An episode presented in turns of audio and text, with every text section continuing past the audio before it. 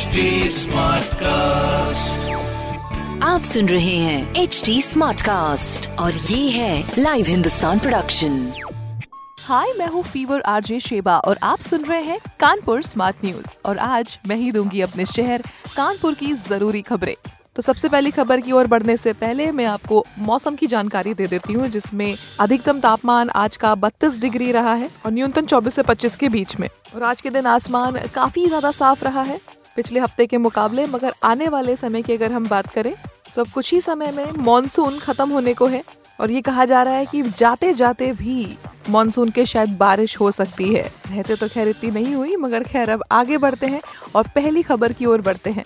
तो सबसे पहली खबर तो ये है कि कानपुर के जो आनंदेश्वर मंदिर है, यानी परमट घाट पर जो मंदिर है, वो काशी की तर्ज पर बनाया जा रहा है। इस कॉरिडोर को तैयार करने में छह करोड़ रुपए खर्च होंगे और ग्रीन पार्क के चौराहे पर ही मेन द्वार बन जाएगा। वहाँ पे बहुत ही खूबसूरत से एक भव्य द्वार बनेगा और भूमि पूजन के साथ में ही कल आनंदेश्वर कॉरिडोर का जो निर्माण है वो शुरू हो गया था।